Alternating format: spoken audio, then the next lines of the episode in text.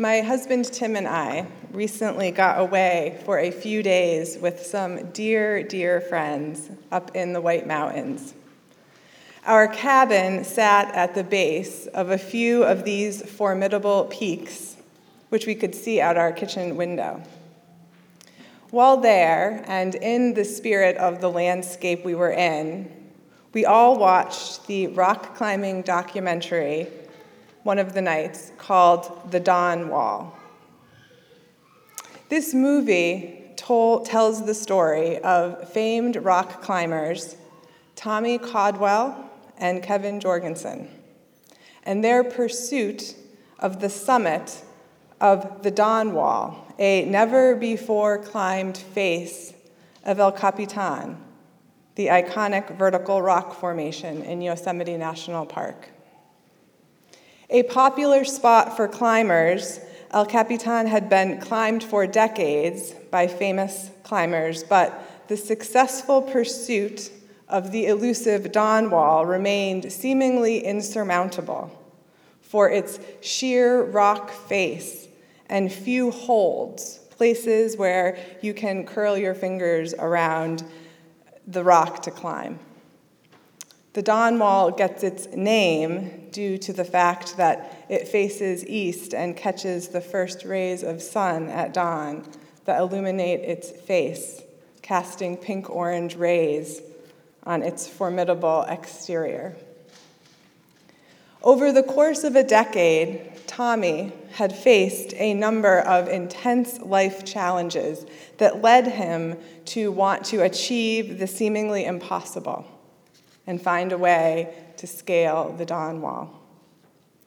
He found a partner in fellow climber Kevin Jorgeson, and the two friends trained for over six years.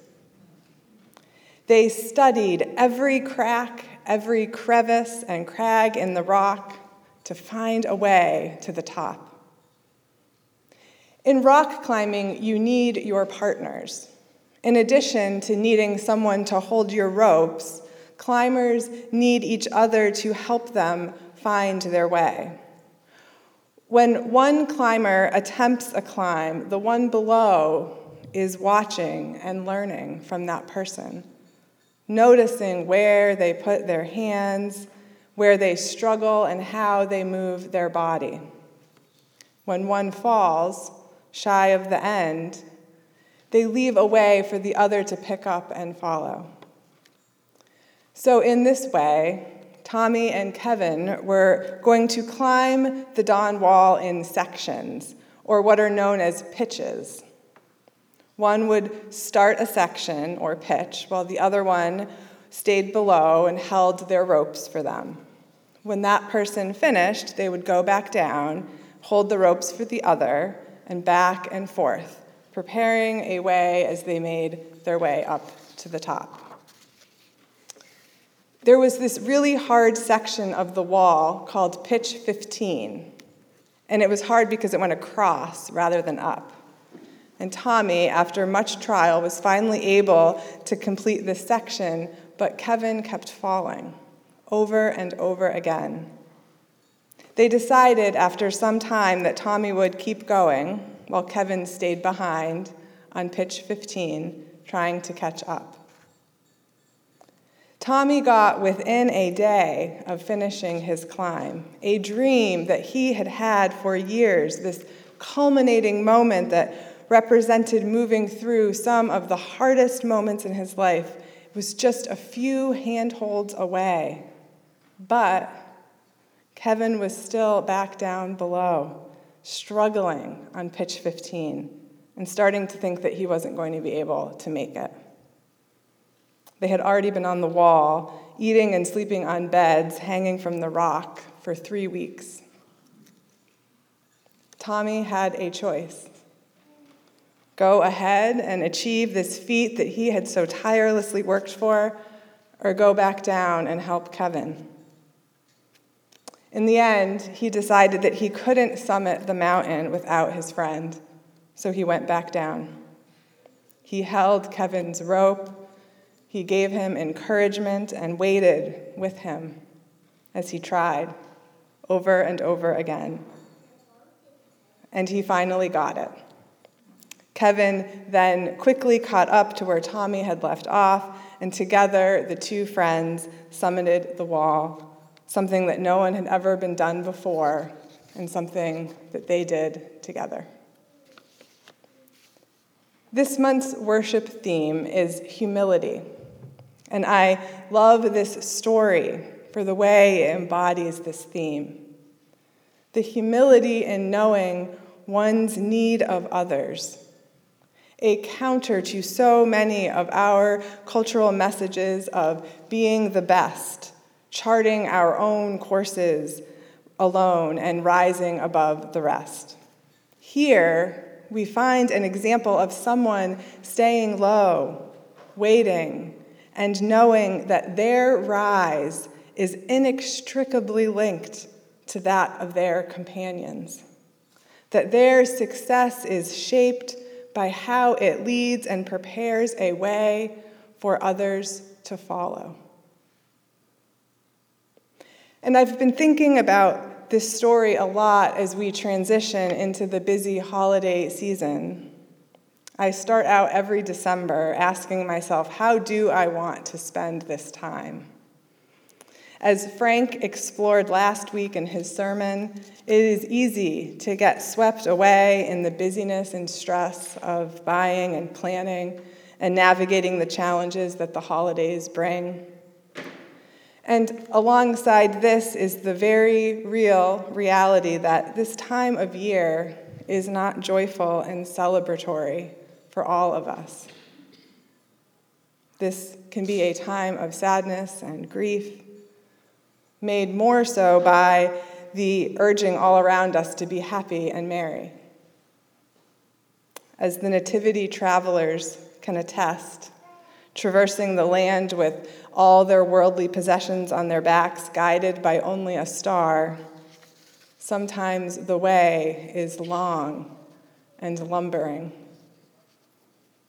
In addition to the external preparations that we make this time of year, however we may look at this season, building Yule logs, buying gifts, lighting candles, sharing time with family and friends, there is a gathering in that is upon us, one that asks us to prepare for the long winter ahead, the returning sun, and the birth of hope and peace in the world. So, how might we spend this season? Address both the busyness and the sadness that hangs over this time of year. And here I think about those two friends who prepared a way to the top for each other. How might we help each other course paths for ourselves to scale the mountains of our days? And how might this invitation call us to live into our humble need of one another? Archbishop Desmond Tutu wrote, I have gifts that you do not have, so consequently, I am unique. You have gifts that I do not have, so you are unique. God has made us this way so that we will need each other. We are made for a delicate network of interdependence. God has made us so that we will need each other isn't that a wonderful way to think about humility? By sharing our gifts with the world, our stories and presence, the routes we scale up our rock walls, we steady the ropes and mark the crevices and holds for the next person to grab onto. We can't do any of this alone. And humility for me is claiming the power of this the power of knowing my need of others, and the truth of our interdependence.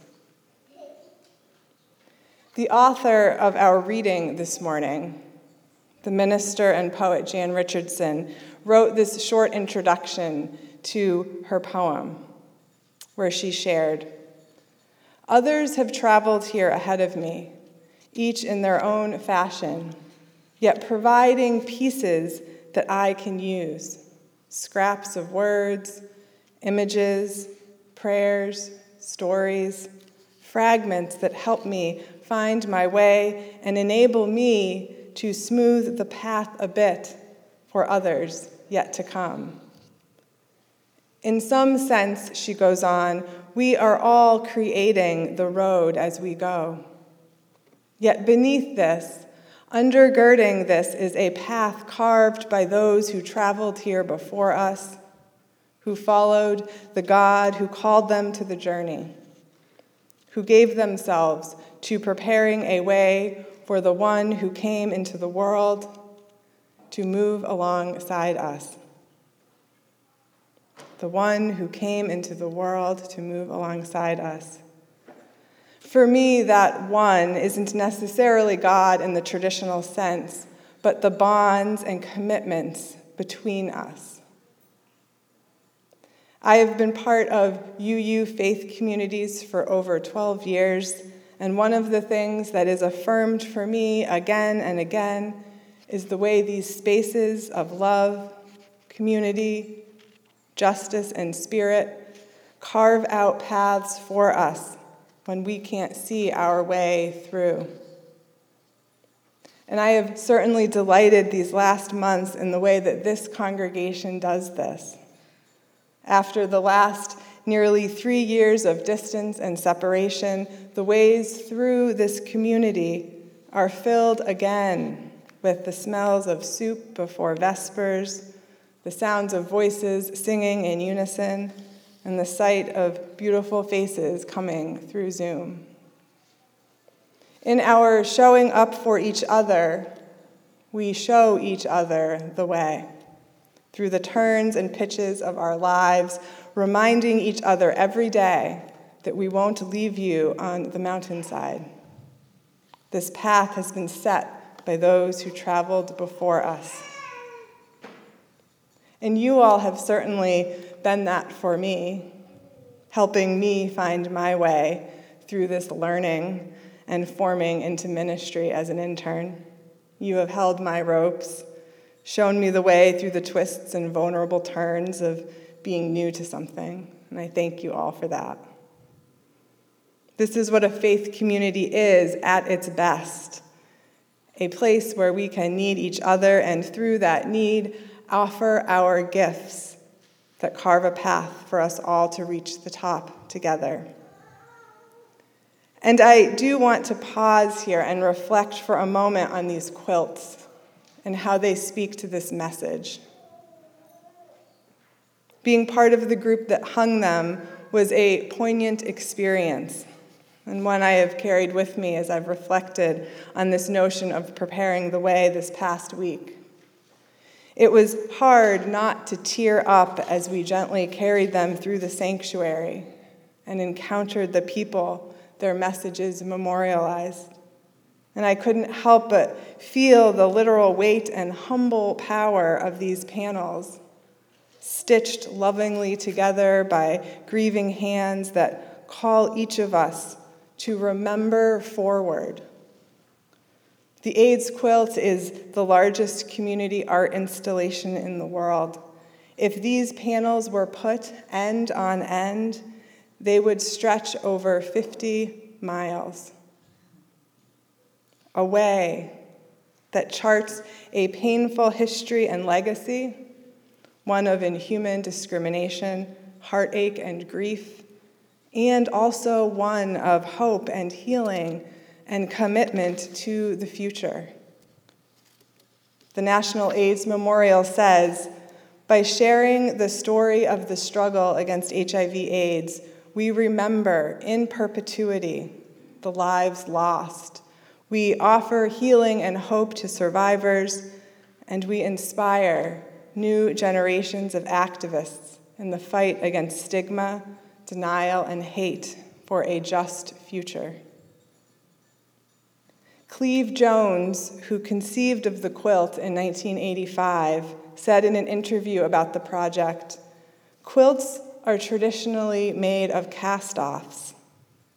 taking scraps of fabric of different colors and textures and sewing them into something warm and comforting. Jones and others carved a way through history to tell their stories, their humanity, and worth through these panels, ensuring that we don't forget that statistics are people, real life people, those cast offs that, when gathered together, keep warm the promise of and insistence that we keep the way open for the next generation. So, as we go about our busy preparations this time of year, cooking our meals, wrapping our presents, lighting our candles, I hope that we let ourselves find balance and direction by the light of this community. Let it waken our senses to the sights, the smells, sounds, and textures of the paths we trod together. The ones broken for us, and the ones that we are called to break in our own unique and gifted ways, each one of us, stitched together in the name of warmth and comfort for those who need it most in these days. Let us pay attention to the courses charted by the companions beside us, how they help us to find our holds and traverse our pitches, and the way that this may in turn chart a path for those alongside us.